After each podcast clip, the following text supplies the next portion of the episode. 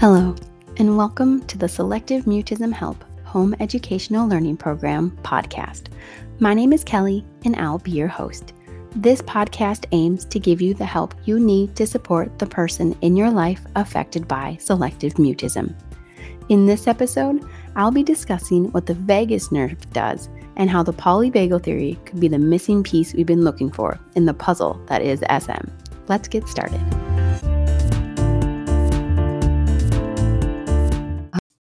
Welcome to episode 26 of the Selective Mutism Help Home Educational Learning Program podcast. My name is Kelly, and I'm a parent of a child with selective mutism. Being that I'm a parent and not a medical professional, this podcast is for informational purposes only. My background is in biology. I've always been interested in how the body works. My husband says I should have used that degree to become a doctor, but instead I used it to become a zookeeper. Although I didn't use the knowledge I learned about anatomy and physiology much as a zookeeper, I can now appreciate that knowledge and use it to help better understand my daughter and her anxiety. So, I want to start by talking about cranial nerve number 10, or better known as the vagus nerve. The vagus nerve is the longest nerve in our body. It starts from our cranium and goes all the way through our trunk and ends up at our reproductive organs. Vagus means wanderer, and this name fits this nerve because it wanders throughout a large portion of our body and innervates pretty much every organ along the way. Because of the numerous organs it comes in contact with, it does a lot with regulating our system. It is responsible for the parasympathetic autonomic nervous system and the sympathetic autonomic nervous system. The parasympathetic part is our rest and digest state. This keeps our heart rate normal, keeps our digestion going, and it controls all of our smooth muscles. Smooth muscles are the muscles that we can't control cognitively, like our heart, our glands, our digestion, etc. So it's very important that our vagus nerve is working appropriately to keep our body working to the best of its ability. So I'll take you on a little journey along the vagus nerve and talk about the parts of the body it interacts with. We'll start with our ears. The vagus nerve runs closely along our auricular area, which allows the brain to decipher the frequencies we're hearing. Based on how well our vagus nerve is working, it will help our brain have a better idea of what we are hearing and if we need to prepare to run away, fight, shut down, or if we're okay. Next, it travels down into our pharynx. Our pharynx is our throat, which has the organs that help with getting air, food, and fluid down from our nose and mouth. What I find interesting about this is I commonly hear from parents during coaching sessions talk about how their child isn't able to eat or drink at school. I've never found a definitive answer on why this is. But now that I'm understanding the vagus nerve more, what if this could be a cause to the issue of not eating or drinking?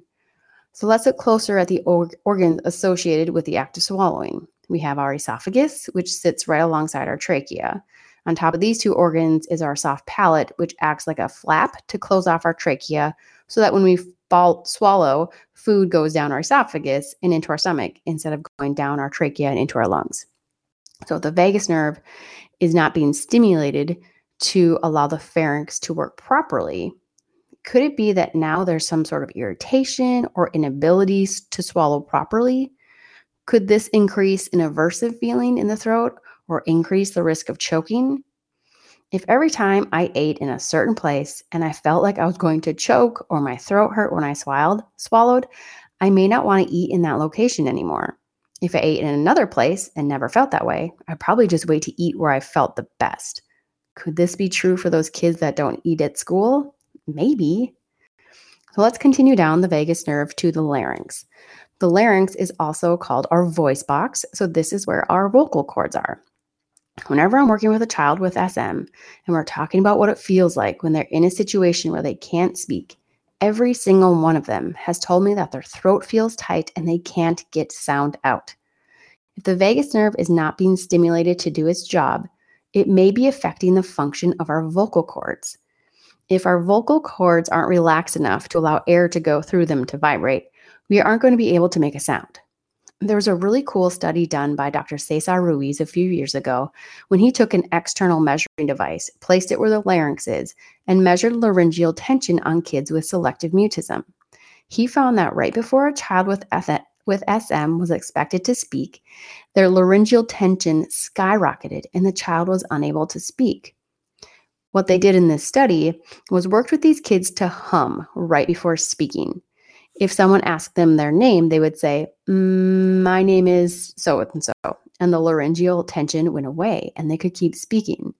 The humming could be enough to stimulate the vagus nerve, which then relaxes the vocal cords or the vocal folds, allowing them to flap when air passes through and sound is produced. That makes sense. The vagus nerve continues to travel down, goes around the heart, goes to the stomach, through the liver and spleen, to, through the digestive system, and to the reproductive organs. So you can see it touches all of the vital organs, which is important to understand. So this brings me to the topic of the polyvagal theory, which is a way to describe the autonomic nervous system as having three sub- subdivisions or three zones that relate to social connection and behavior. The first zone, or the green zone, is the ventral vagal social engagement zone. This is where we want to be. This is when we feel happy, we're grounded, we're calm, we feel safe, we feel connected, we're able to make eye contact with people, we're engaged in our surroundings, we feel good.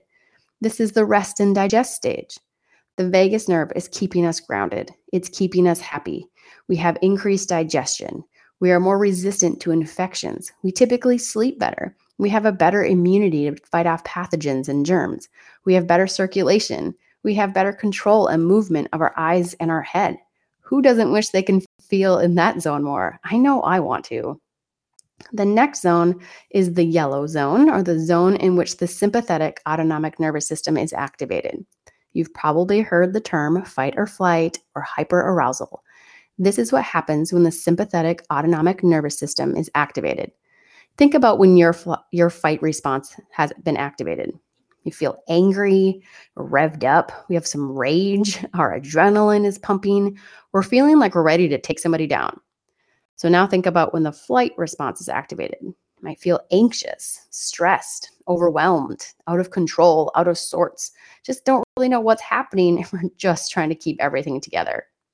During either the f- flight, fight or flight response, our heart rate increases, our blood pressure increases, our adrenaline increases. We're trying to do what we can to make sure we have what we need to run away or to fight. Our digestion slows, we have decreased immunity. We have decreased salivation, so we get a dry mouth, which again, maybe could interfere, interfere with the ability to eat or want to eat. And we don't relate very well to others. We're in this yellow zone. A recent example of this was one morning before school.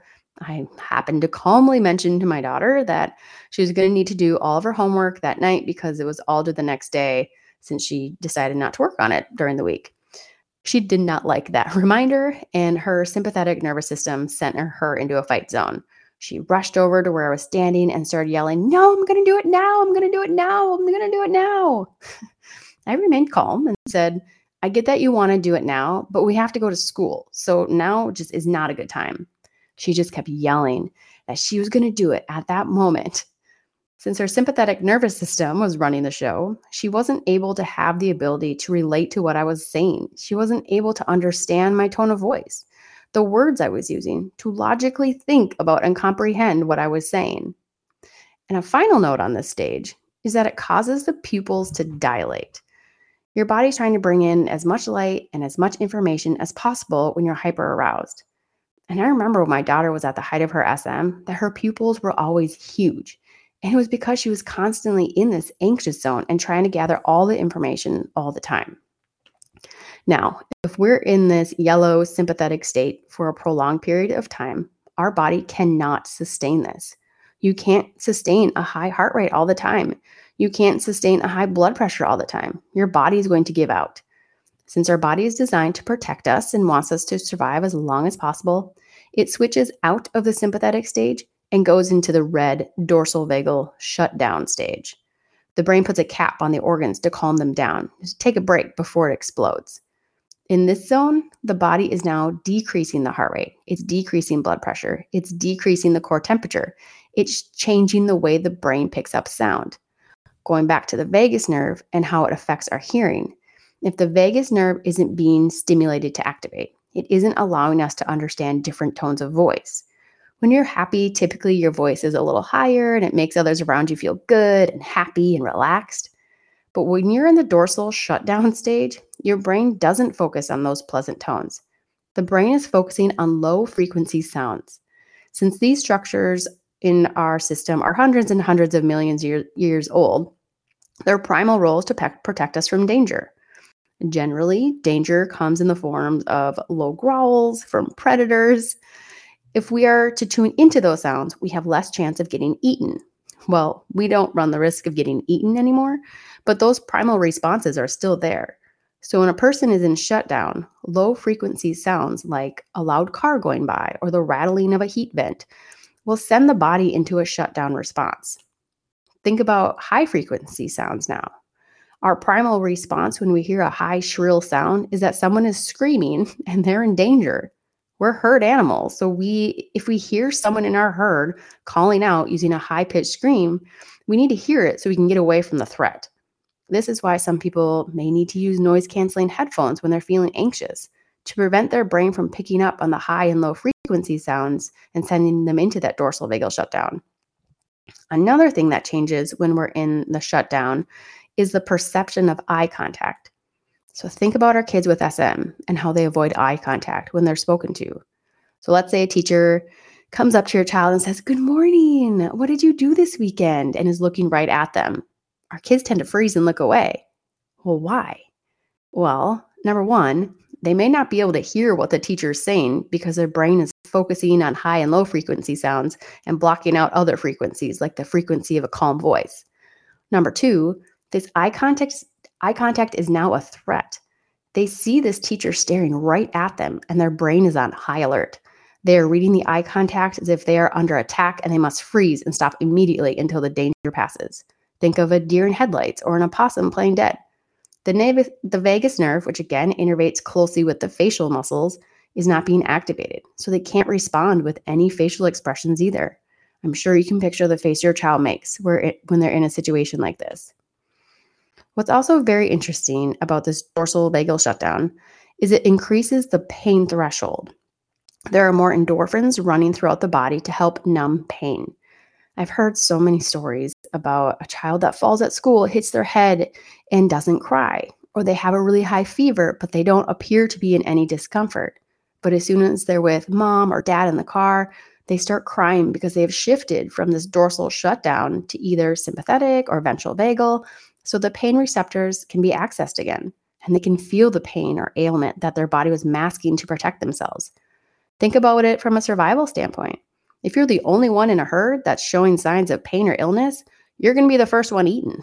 Your body needs to focus on survival and not on the current state or pain.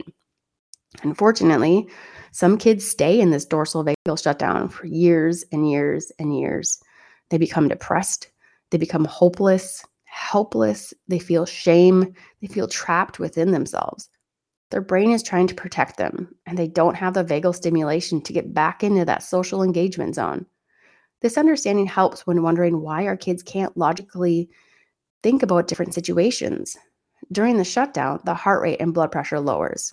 If you have a lower heart rate and lower blood, blood pressure, that means there's less blood getting pumped through the body and less blood being pumped to your brain.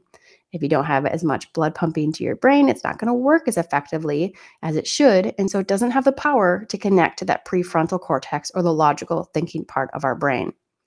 So our daughter was doing cognitive behavioral therapy a couple years ago. She knew everything they taught her and could recall it when she wasn't anxious. She could go through all the steps of coping. She knew it all off the top of her head and with no hesitation could verbalize what needed to happen. But the moment she got into an anxiety provoking situation, she could not access that information. Her prefrontal cortex was not available to her. So, no matter what we did, it seemed like she couldn't get to this place of using all the parts of her brain because she's now shut down. So, as a parent, this helps me understand why, in certain situations, our daughter wasn't able to do anything. Thinking back to when I would tell her to say hi to grandma, or tell her to give an aunt a hug, or tell her to say star- sorry if she accidentally hurt her brother, she couldn't respond because she was shut down, just trying to survive. And my intense eye contact and frequencies of my voice was not helping at all. So, what do we do with this information?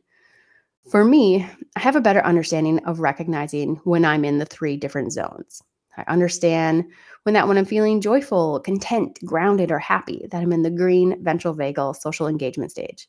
Then when I'm feeling anxious, stressed, irritable, out of control, I'm in the yellow sympathetic stage. And if I don't change what I'm doing, then I have the potential of getting into dorsal vagal shutdown. When I'm in shutdown, I feel numb. I don't want to be around people.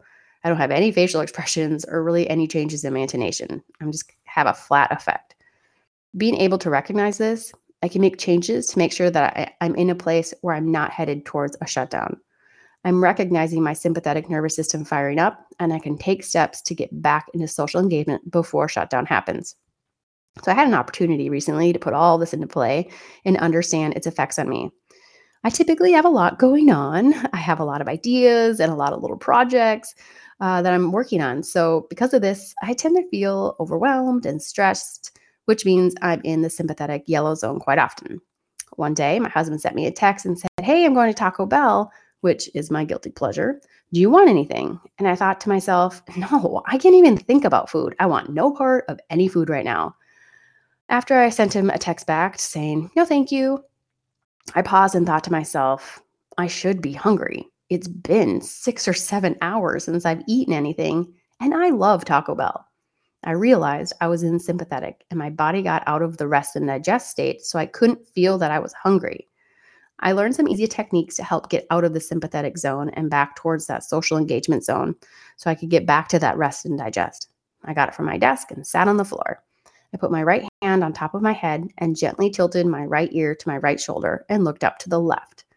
I learned you want to hold this position for at least 30 seconds while breathing deeply and wait until you feel a shift in your breathing. When I do this, I feel sensation, almost like an opening along the outside of my neck where the pharynx and larynx are, which I believe is a feeling of the vagus nerve being stimulated. After one side, you do, these, do the same for the other side. The second part of this is you do something similar, but you take your hand and pull in your rib cage. So now you're in a C shape for at least 30 seconds on each side. The reason for the two different areas is because our vagus nerve is so long, we first focus on our neck and then we focus on our trunk so that we're stimulating that vagus nerve from the first half to the second. After I do this, I feel like I can take a bigger breath. I can feel things relaxing. And I remember after doing this on the day my husband asked if I wanted lunch, I stood up, and the first thing I said without even thinking was, Oh, I'm hungry. This was a huge aha moment for me. I was able to shift my nervous system into the rest digest zone, and my brain was able to receive a signal from my stomach that I was hungry. I checked my phone, and my husband responded back, Well, too bad I got you food anyways. Yes. After I learned about the polyvagal theory, I wanted to know if there were any treatment modalities that went along with this. I was excited to find out that there is. It's called the Safe and Sound Protocol, developed by Stephen Porges, who's the one who has worked through this understanding of the polyvagal theory. The Safe and Sound Protocol uses specific sound frequencies to retune the nervous system to focus in on those frequencies that connect us to others, to help us stay for a longer period of time and get back to that social engagement, engagement zone. They take everyday songs, and remove the high and low frequencies systematically to help calm our nervous system and promote the social engagement ventral vagal zone. The science behind it makes total sense to me, and I recently became a certified practitioner for this program. I started the SSP with my own kids. They're age nine and seven. So we've been doing 10 minutes a day, five days a week. The protocol contains five hours of music and you can choose between three different music playlists. There's adult, child, and just announced they have a classical play playlist. We're two hours into the five hour program, and my husband and I have noticed a new sense of calm among the kids. It hasn't been a night and day difference yet, but there has been a difference, and that is more than I could ask for at this point. I also started this program on myself. A couple weeks prior to starting it, I was in a shutdown stage. It was a really difficult time. And since starting this program, I have not been back into shutdown. I feel more regulated. I've been able to think more clearly, which has allowed me to achieve more on a professional level and feel more connected with those around me. If you have questions about the SSP or interested in starting this program to retune your own nervous system, I'd love to talk with you. You can email me at smhelp2020 at gmail.com. There's a sense of calm available to all of us. We just need to take the first step into finding it. I also wanted to invite all of you to the second annual Selective Mutism Foundation Conference conference, which will be taking place in the Tampa area of Florida, February 17th through the 19th. This is a conference that I'm so proud to co host with some other parents of children with selective mutism who want to help others. The topics of discussion are similar to this podcast episode. The topics give registrants a way to support their child or the student in their class or their client in a way that involves the whole person. It's unlike any SM conference done before, and I hope you can attend either in person or virtually. For more information about this conference, visit smhelp.org backslash smf dash conference. Take care.